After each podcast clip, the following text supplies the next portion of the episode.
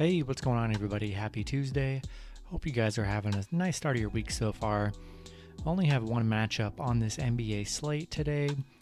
Before I get started, go ahead and like and subscribe, guys. Support the channel. You guys have been awesome.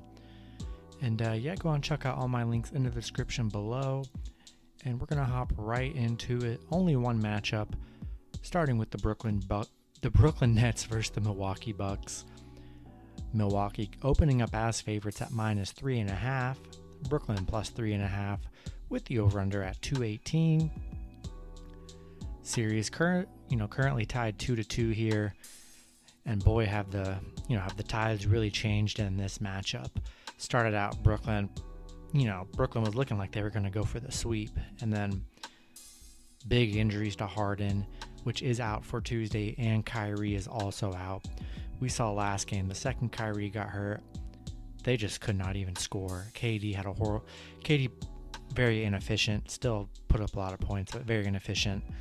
The team didn't really score. He didn't get much help. It's going to be a very tough, tough game for Brooklyn. Um, Milwaukee has all of the momentum. Milwaukee coming off a 107 to 96 win in the last matchup.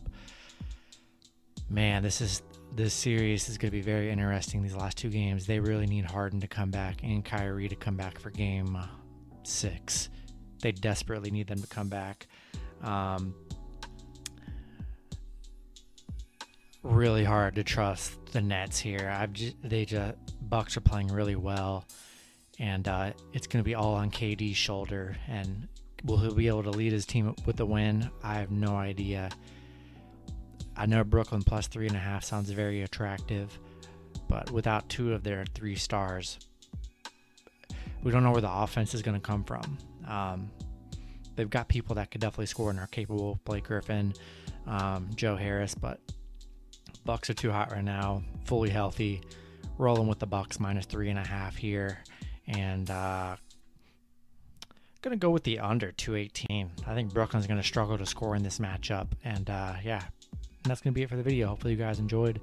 Good luck with your picks and parlays on Tuesday, and I'll see you guys Wednesday. Have a good one.